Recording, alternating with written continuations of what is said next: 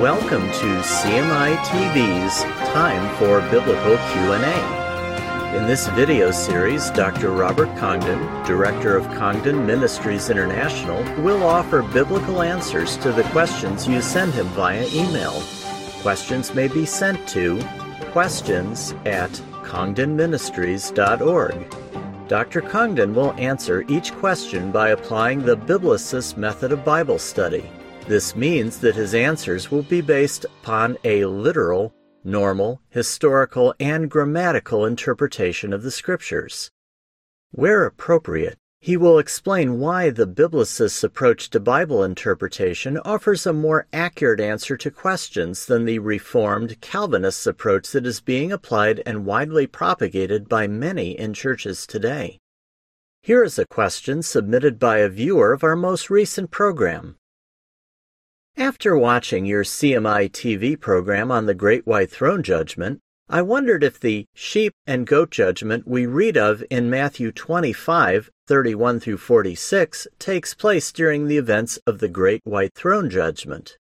Are they both a part of the same event as many Calvinists teach? Thank you. And now to Dr. Congdon's response. Thank you for submitting this excellent question for the sheep and goats judgment is often misunderstood and misrepresented. There are two major interpretations and understanding of this passage among Christendom. The first is held by those of the Reformed Calvinist view and is very prevalent within Christian circles today. The second is the Biblicist dispensational view that is held by a smaller group. Now, besides these two groups, the common view held by many unbelievers and false religions is that heaven or hell for each individual will be determined by a final judgment where good and bad deeds are weighed in a balance. If the good outweighs the bad, then heaven is the reward. If the bad outweighs the good, hell is the punishment. However, Proverbs 14:12 tells us that there's a way which seemeth right unto a man, but the end thereof are the ways of death. The Bible clearly tells us that heaven or hell is not determined this way, for it says in Ephesians 2 8 and 9, For by grace are ye saved through faith, and that not of yourselves. It is the gift of God, not of works, lest any man should boast. You see, God's gracious gift of salvation and heaven are through faith in the substitutionary death of his Son on the cross. There, God judged the sinless Son of God as he bore the sins of all humanity on our behalf. Both Biblicist dispensationalists and Reformed Calvinists share this concept of salvation. They differ significantly, however, when it comes to the means that God uses to draw individuals to salvation. I have covered this thoroughly in my video series on the tumbling of Calvin's tulip and eschatology. Now, keeping this in mind, let us begin by looking into the Reformed Calvinist view. We'll now look at the Calvinist teaching of Matthew 25. The Calvinist sees the sheep and goats judgment as an expanded description of the events associated with the great white throne judgment of Revelation 20. Key to this teaching is their belief that all humanity that's saved and unsaved must appear before God on Judgment Day that immediately follows Christ's second coming at the end of the world.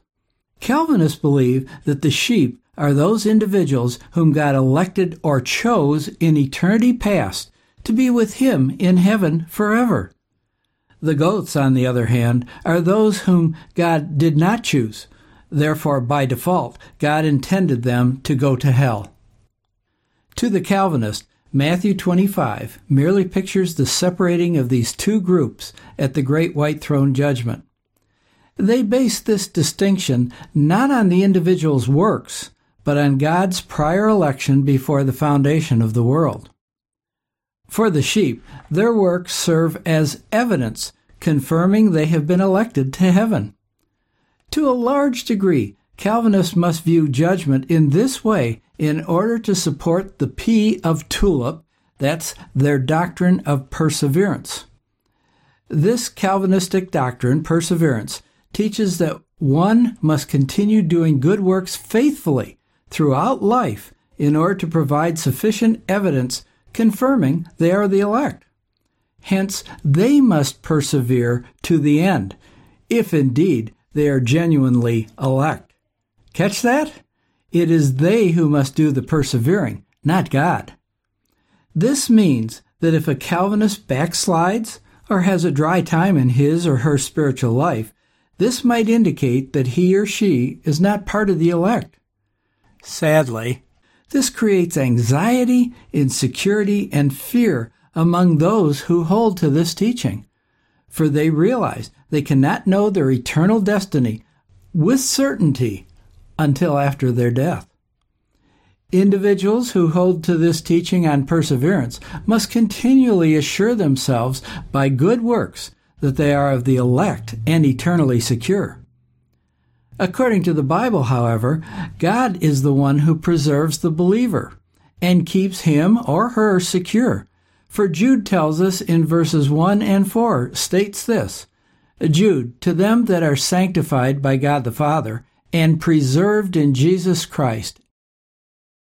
Now unto him that is able to keep you from falling. Catch that? Now unto him that is able to keep you from falling and to present you faultless before the presence of his glory with exceeding joy.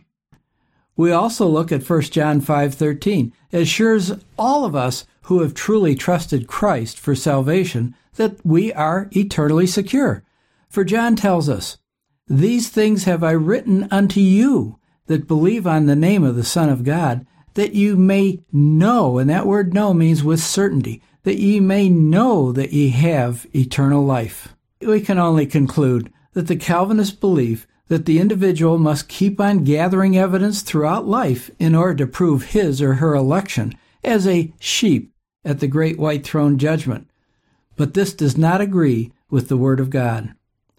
Those who hold to this false doctrine do not have assurance of their salvation, and consequently, many serve the Lord out of fear instead of love. Works that are motivated by fear would be considered to be dead or useless works by the Lord. Let us now look at the biblicist dispensational view. That is, that the sheep and goats judgment is a separate event that will occur 1,000 years before the great white throne judgment. In doing this study, we will see once again that Calvin's eschatology tumbles when we carefully compare it with the scriptures.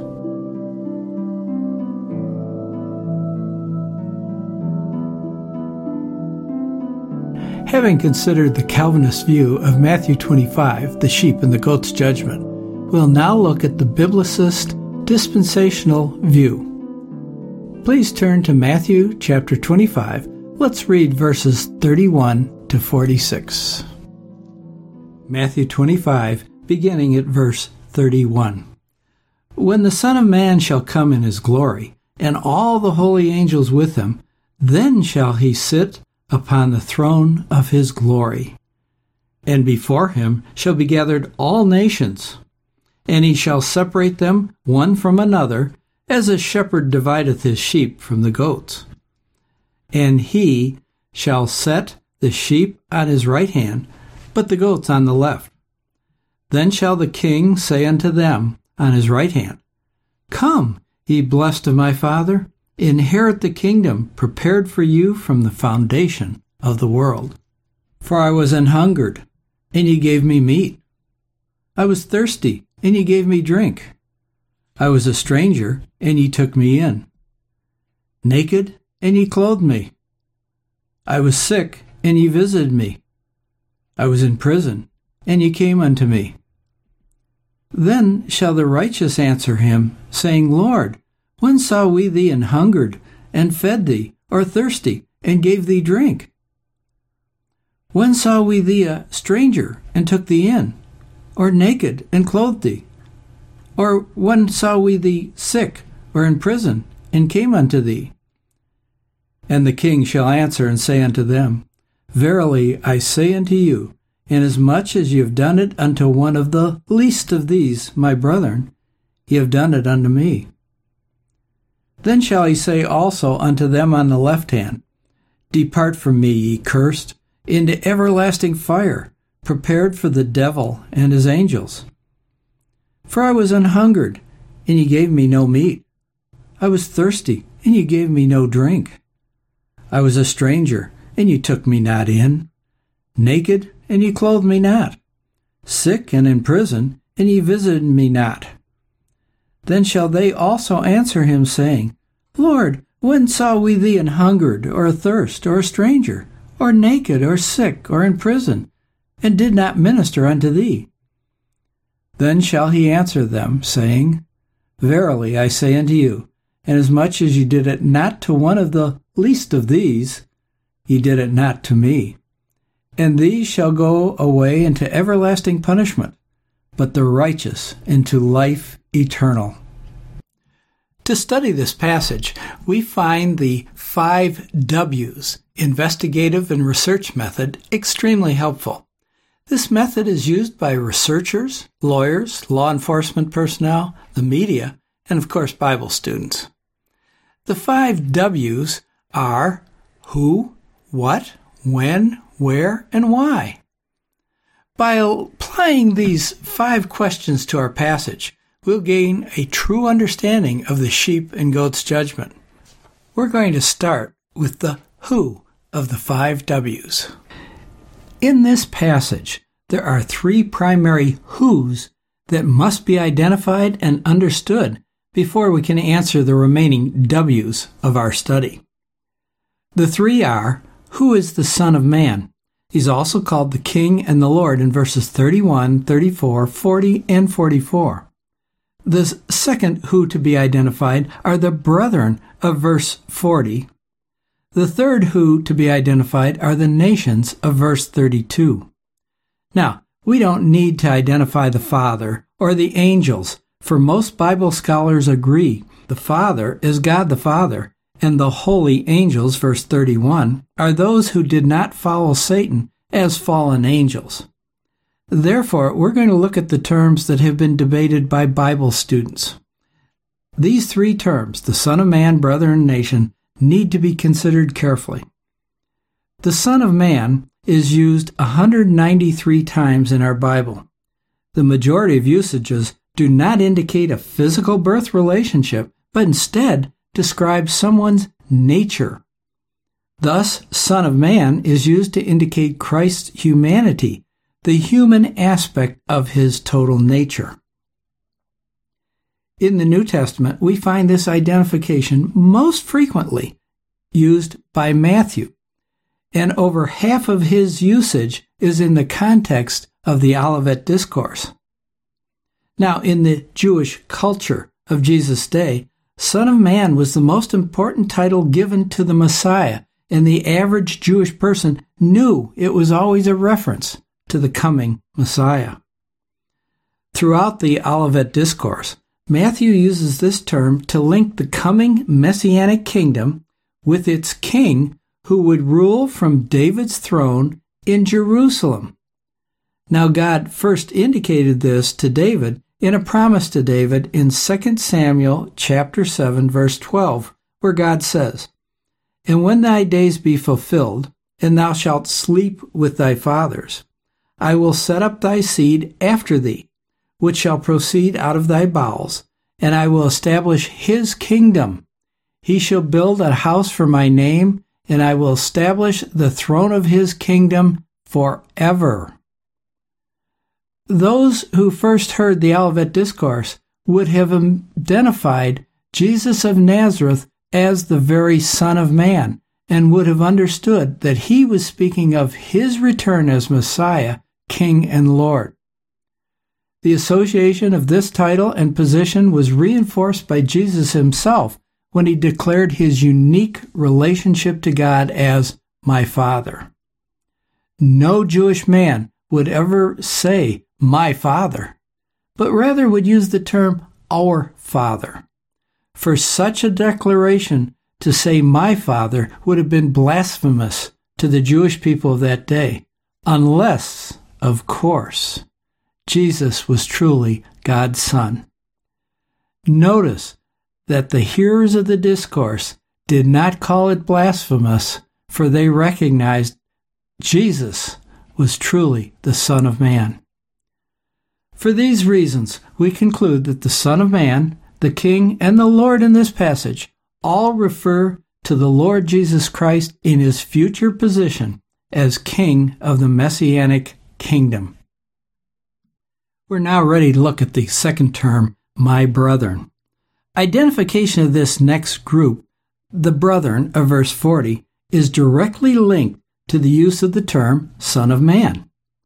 You see, the word brethren can be used of relatives, but it can also be ethnic associations or spiritually connected people. Since the first hearers of this message did not include Jesus' family members, we can rule out the relative aspect of the term brethren. That leaves us with the possibility that he was referring to the disciples who were present with him at the time, or he could have been referring to his spiritual and ethnic association with Israel according to the flesh. If he was speaking to the disciples right in front of him, he would have simply said, You, my brothers. But he didn't. Furthermore, no one questioned who he was referring to, for the normal understanding of the day would have been his fellow Jews, the brethren. This is further substantiated in his answer to the three questions that was asked by his disciples back in chapter 24 of verse 3. They ask the following Number one, when shall these things be? Number two, what shall be the sign of thy coming? Now, the word coming was always used to indicate the advent of the Jewish Messiah. And the third, what shall be the sign of the end of the world? Now that should be better translated age. Thus, their third question was, What shall be the sign of the end of the age? You see, the rabbinical teaching of the day was that there were three ages the present age, the messianic kingdom age, and then the eternal age.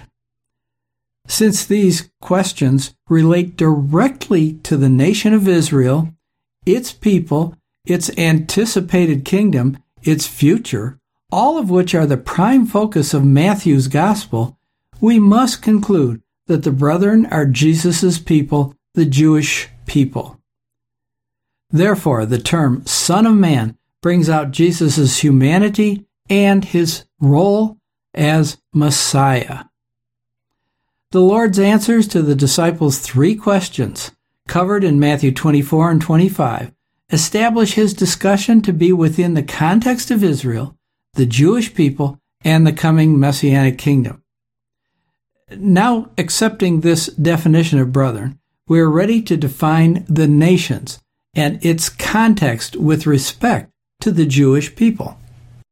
In reading through this passage in Matthew, we first notice that the nations are evaluated in terms of their good or bad behavior toward others.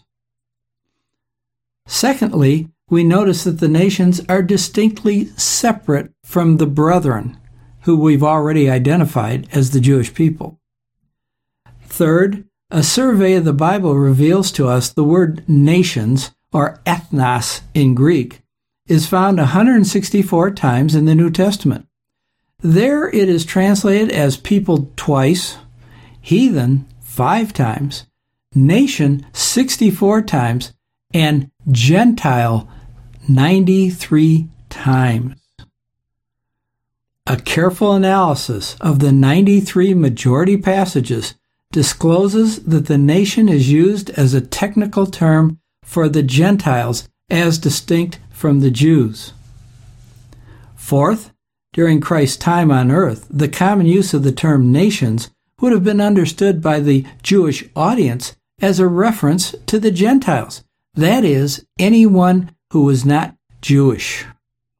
Bible teacher William Kelly's study finds that, and I quote, those gathered are all the nations, a term never used about the dead or the risen, in other words, those resurrected for judgment, but only applied to men here below and indeed applied to the Gentiles as distinct from the Jews.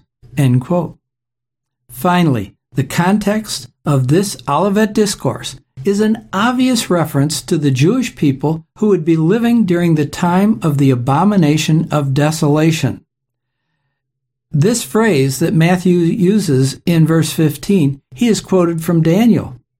Now, for Matthew's original readers, this link to Daniel chapter 9 verse 27 immediately told the Jewish people that he was speaking about the seven year tribulation that will take place just prior to the messianic age that the prophet Daniel described back in Daniel 9. Therefore, we conclude with all of these reasons that the nations of Matthew 25:32 includes all Gentile people that are alive and have come through the tribulation. Thus we conclude that the three whos are identified. Now that we've answered our three whos, let's answer the what question.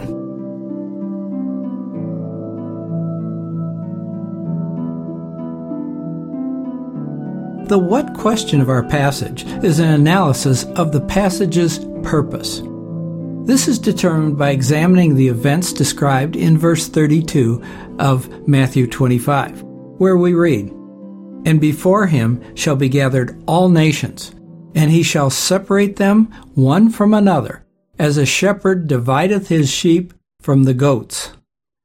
Since we know that nations refers to the Gentiles who have survived the tribulation, we also know that these are the people that will be divided into two distinct groups, uh, labeled the sheep and the goats. As I showed in my CMI TV program on the Great White Throne Judgment, the outcome of a biblical judgment is always some form of separation for those who are judged, just as we see in this passage. As part of the what, we need to better understand the two groups in this judgment. There are two key aspects in verse 37 that will help us to define who the sheep are. The first key aspect they are blessed, says Christ, of his Father. In John chapter 10, we have a similar situation. Verses 27 through 29, Christ responds to the rejection of the Jewish leadership by saying that his sheep, and he suggests both Jewish and Gentiles here, that his sheep hear his voice and follow him. This is the same picture used of true believers that follow him and will enter into his kingdom, for he is their shepherd and they are his sheep. In this passage, the sheep, they can't be the church age saints for they were raptured and glorified before the tribulation.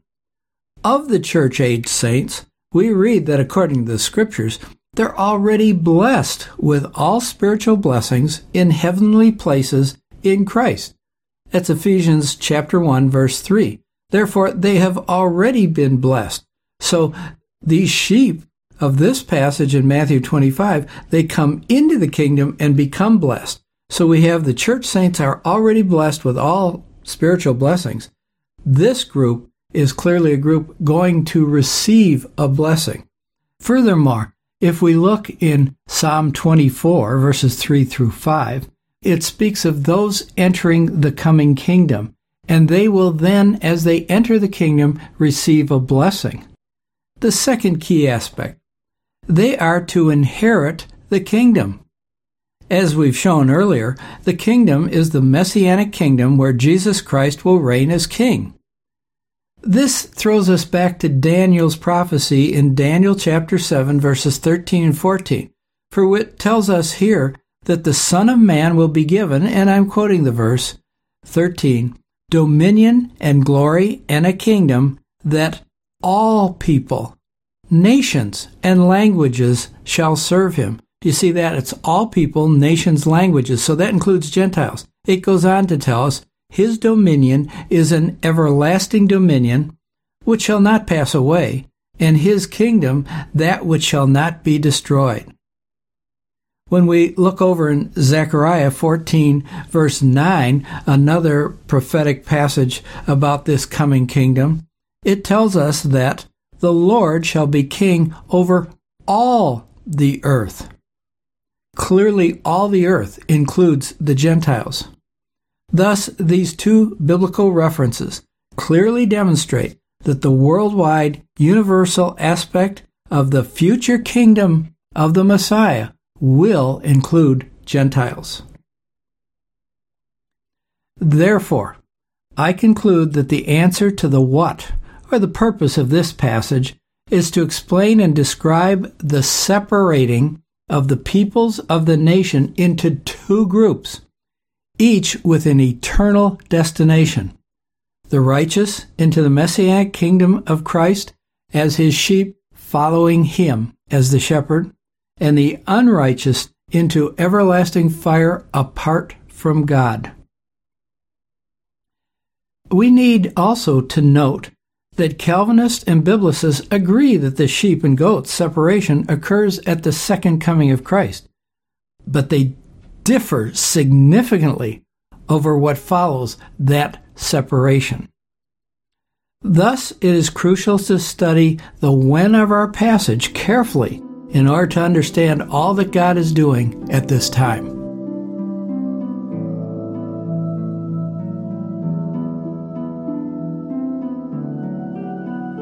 As I have already noted, chapters 24 and 25 of Matthew relate a series of events that is in answer to the disciples' question, When shall these things be?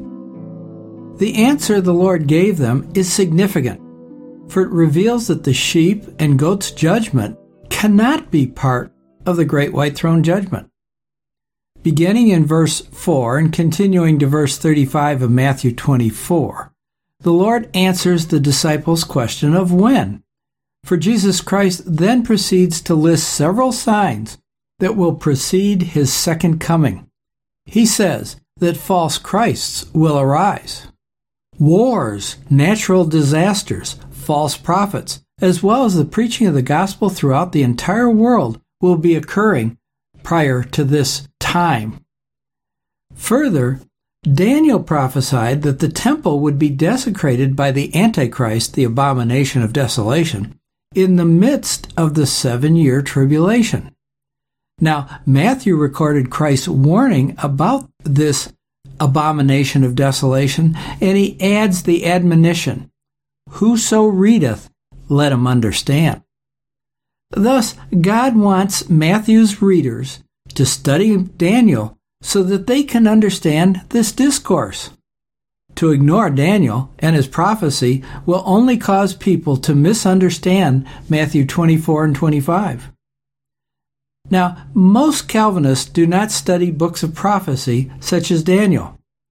I was told by one Calvinistic pastor that with respect to prophecy, he follows the words of Daniel in chapter 12, verses 8 and 9, which read, And I heard, but I understood not. Then said I, O my Lord, what shall be the end of these things? And he said, Go thy way, Daniel, for the words are closed up and sealed till the time of the end. Because it says the words are closed and sealed till the end of time, that pastor believed that we can't understand them. Therefore, don't even try. I believe, however, that we can understand much more during the church age, the last age before Christ's return. For much has been revealed to us in the New Testament that Daniel did not know. I strongly disagree with this pastor, and I note Matthew's reference to Daniel 9:27 which reads and he shall confirm the covenant with many for one week and in the midst of the week he shall cause the sacrifice and the oblation to cease. And for the overspreading of abominations he shall make it desolate even until the consummation. And that determined shall be poured upon the desolate. Now dispensationalists teach that the midst of the week in this passage is the midpoint of the seven year tribulation. Thus, in verse 16 of Matthew, Christ is speaking to the Jewish people who will be living in Judea during this future time of the tribulation. He warns them when they see the abomination of desolation, they are to flee to the mountains. As we move on to verses 29 and 30, the Lord tells them that immediately after the tribulation of those days shall the appear the sign of the Son of Man in heaven, then shall all the tribes of the earth mourn, and they shall see the Son of Man coming in the clouds of heaven with power and great glory. Now, as we move into chapter 25, after relating parables warning them to watch for Jesus Christ's second coming, Matthew then goes on to tell us Christ will sit on his throne and begin the judgment of the sheep and the goats. So in Matthew 25:31 we read, "When the Son of man shall come in his glory, and all the angels with him, then shall he sit upon the throne of his glory, and before him shall be gathered all nations, and he shall separate them one from another, as a shepherd divideth his sheep from the goats. From this, we can clearly conclude that the when of the sheep and goat judgment will occur immediately following the tribulation when Christ returns to earth to set up his kingdom. Now, while Calvinists and Biblicists agree that sheep and goats judgment occurs at Christ's second coming, where they disagree is about the seven year tribulation and the millennial reign of Christ. Most Calvinists do not believe there will be a seven year tribulation, nor do they believe in Christ's millennial reign for a thousand years on the earth. They believe that Jesus Christ will simply return the sheep and goats and the great white throne judgment will then take place, and the eternal kingdom will commence. They keep it very simple. Many Calvinists view the tribulation as an allegory.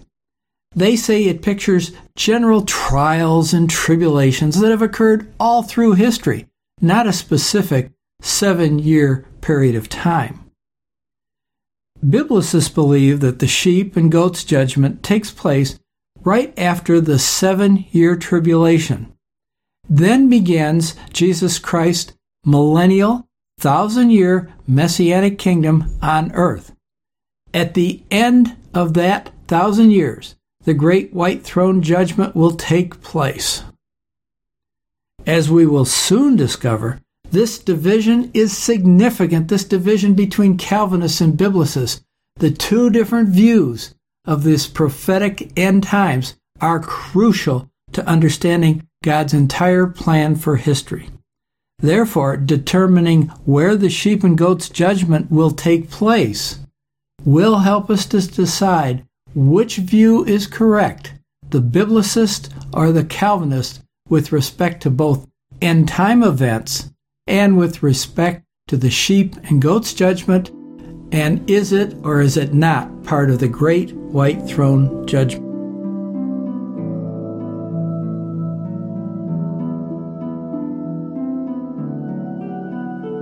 Where the separation of the sheep and goats takes place reveals significant differences between the Reformed Calvinist teaching and the Biblicist dispensational teaching. According to the Calvinist, the sheep and goats judgment, as part of the great white throne judgment, will take place in heaven or some undefined place. They base this teaching on Revelation chapter 20, verses 11 and 12, where we read, And I saw a great white throne, and him that sat on it, from whose face the earth and the heaven fled away, and there was found no place for them. And I saw the dead, small and great, stand before God. The books were opened, and another book was opened, which is the book of life. And the dead were judged out of those things which were written in the books, according to their works. Now, since the earth has fled away, the Calvinists call this the end of the world, and quickly pass over the location of the event. But at this point, we need to look at what this teaching really would require. It requires a Calvinistic timing of eschatological events that is centered about the second coming of Christ. You see, the Calvinists combine several scripture passages into a single event. These passages include 1 Thessalonians 4 13 through 18, Matthew 24 30 to 31, Matthew 25 31 to 46, Revelation 19 11, Revelation 20 11 through 15, and Revelation chapter 21. Now, in order to combine all these together, they teach the following sequential events.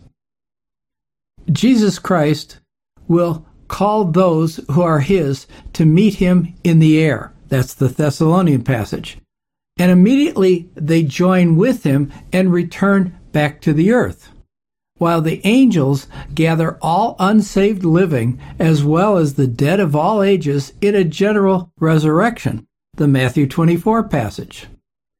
Then the earth is burned up, and the great white throne judgment of Revelation 20 is combined with the sheep and goats judgment of Matthew 25. The separated elect join God in the new heaven and earth, and eternity begins. Revelation 21. Now, this view simplifies end time events significantly, but it ignores two major biblical teachings we see in prophecy. It ignores the messianic kingdom and the promised reign of the Messiah upon David's throne in Jerusalem, both of which the Bible indicates are upon the earth. The Messianic kingdom is proclaimed throughout the Old Testament scriptures, and it continues on to be proclaimed in the Gospel of Matthew, culminates in Revelation chapter 20. It is here that the thousand year period, the kingdom, is defined in terms of time, and this is the first time the specific length of the time of the kingdom is noted. It also significantly is repeated three times as being 1,000 years. Calvinists interpret the thousand years allegorically. That means that they believe it represents an undefined length of time for the church age. In other words, God is allegorically saying a thousand years, meaning, oh, it's some time during the church age for the length of that church age, whatever the church age length turns out to be. But biblicists view this as a specific time in the normal sense. In other words, they take it literally as meaning precisely 1,000 years.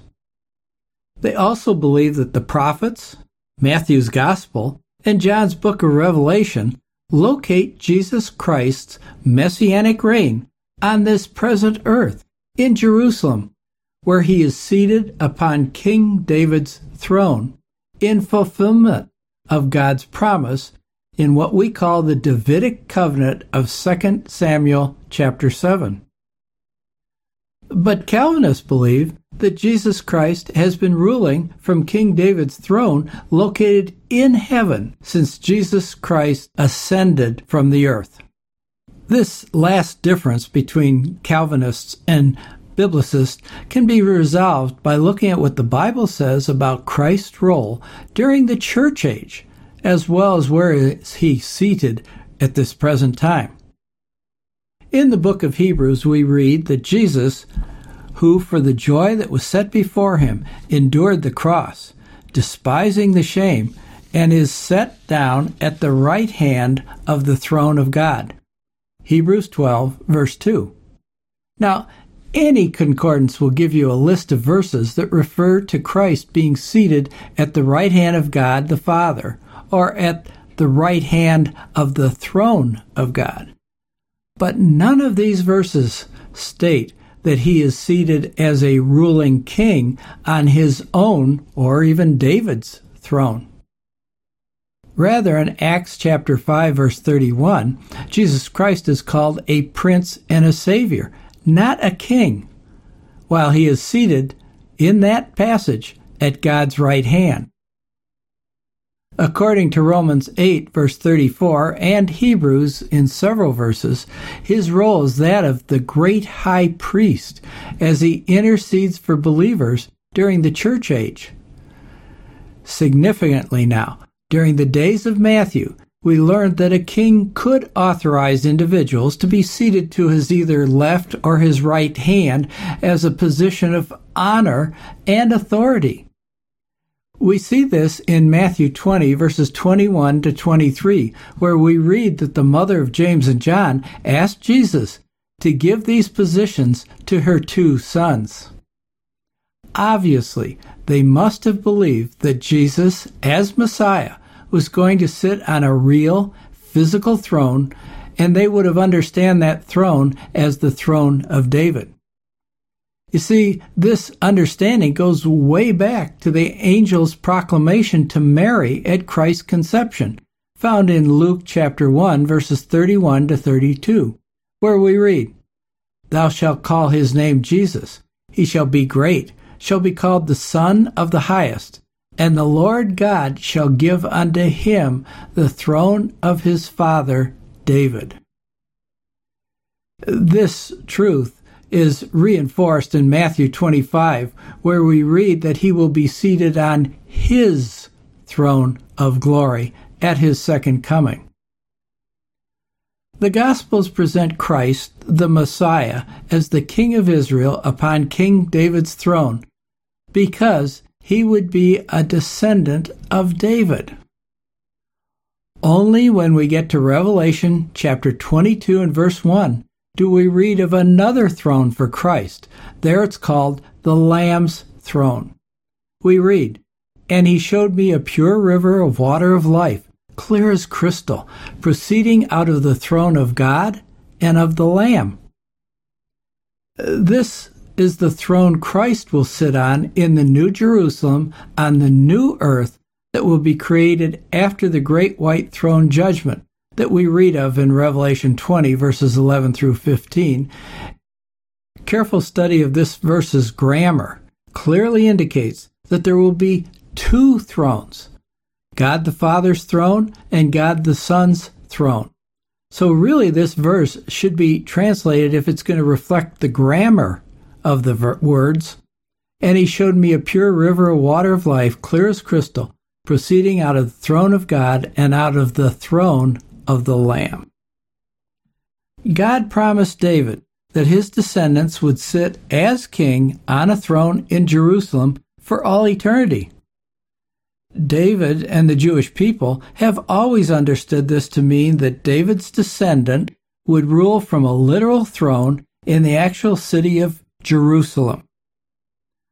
I believe our passage settles the issue between Calvinists and Biblicists about the throne, for verse 31 in Matthew 25 contains a significant when then clause.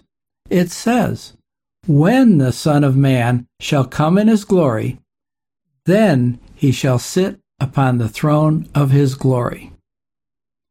We need to understand and acknowledge that the triune Godhead has always been ruling over the entire creation since its beginning.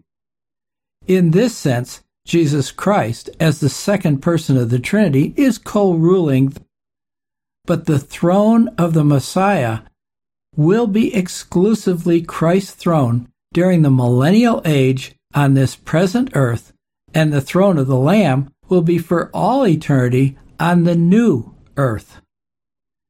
This understanding leads to the conclusion that the sheep and goats judgment will take place on this present earth immediately following Christ's second coming.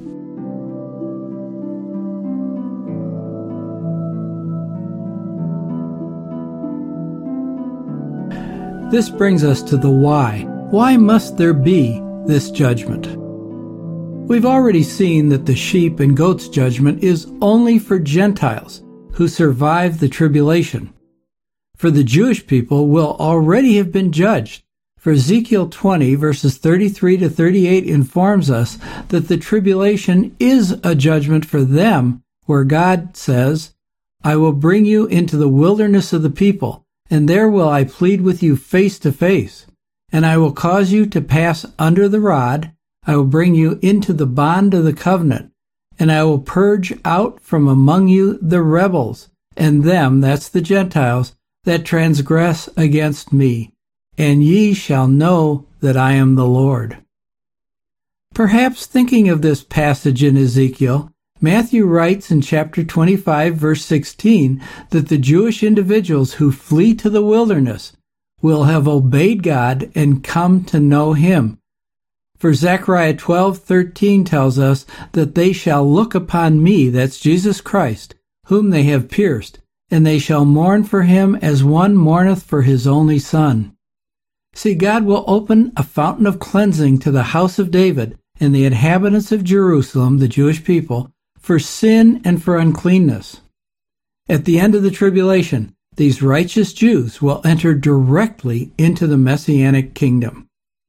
At that point, God will turn to the Gentiles and through a separation process or judgment distinguish between those Gentiles who are the righteous sheep from those who are the unrighteous goats. The purpose of the sheep and goat judgment is to prevent the unrighteous Gentiles from entering the earthly messianic or millennial kingdom that is about to begin. You see, there is no resurrection at this time, for all living at the end of the tribulation potentially could go right on living into the kingdom. The only entry qualification is that those entering must be righteous through the work of Jesus Christ on the cross. The denial of the unrighteous goats into the kingdom is the just punishment for those who demonstrated by their ill treatment of Israel during the tribulation that they should be denied entry. For they were warned back in Genesis 12:3 we read, I will bless them that bless thee, and curse him that curseth thee, and in thee shall all the families of the earth be blessed. By contrast, the righteous Gentiles, through their attitudes and acts of kindness toward the Jewish people during the tribulation, they demonstrate the genuineness of their righteousness as a qualification for entry into the kingdom. Therefore, this judgment only concerns one's entry into the earthly messianic kingdom and does not determine their eternal state. For that state is based solely upon faith in Christ's atoning work on the cross. It is at the great white throne judgment that the goats of the tribulation, along with all other unsaved of history, will bring to light the outward sinful actions and thoughts of individuals that reflect or are reflecting their personal rejection of Christ's offer of salvation throughout their lifetime. Thus, the sheep and goats judgment criteria is based upon works against Jesus' brethren during the tribulation and relates only to the entry into the millennial kingdom. On the other hand, the Great White Throne judgment criteria is based upon one's personal rejection of Jesus Christ and his gift of salvation and relates to eternal separation from God. Because the sheep and goats judgment and the great white throne judgment are based upon two different criterion and two different outcomes, they cannot be the same event. Furthermore, we learn from the Bible that they are actually separated by a thousand years. Please join me now for some final thoughts.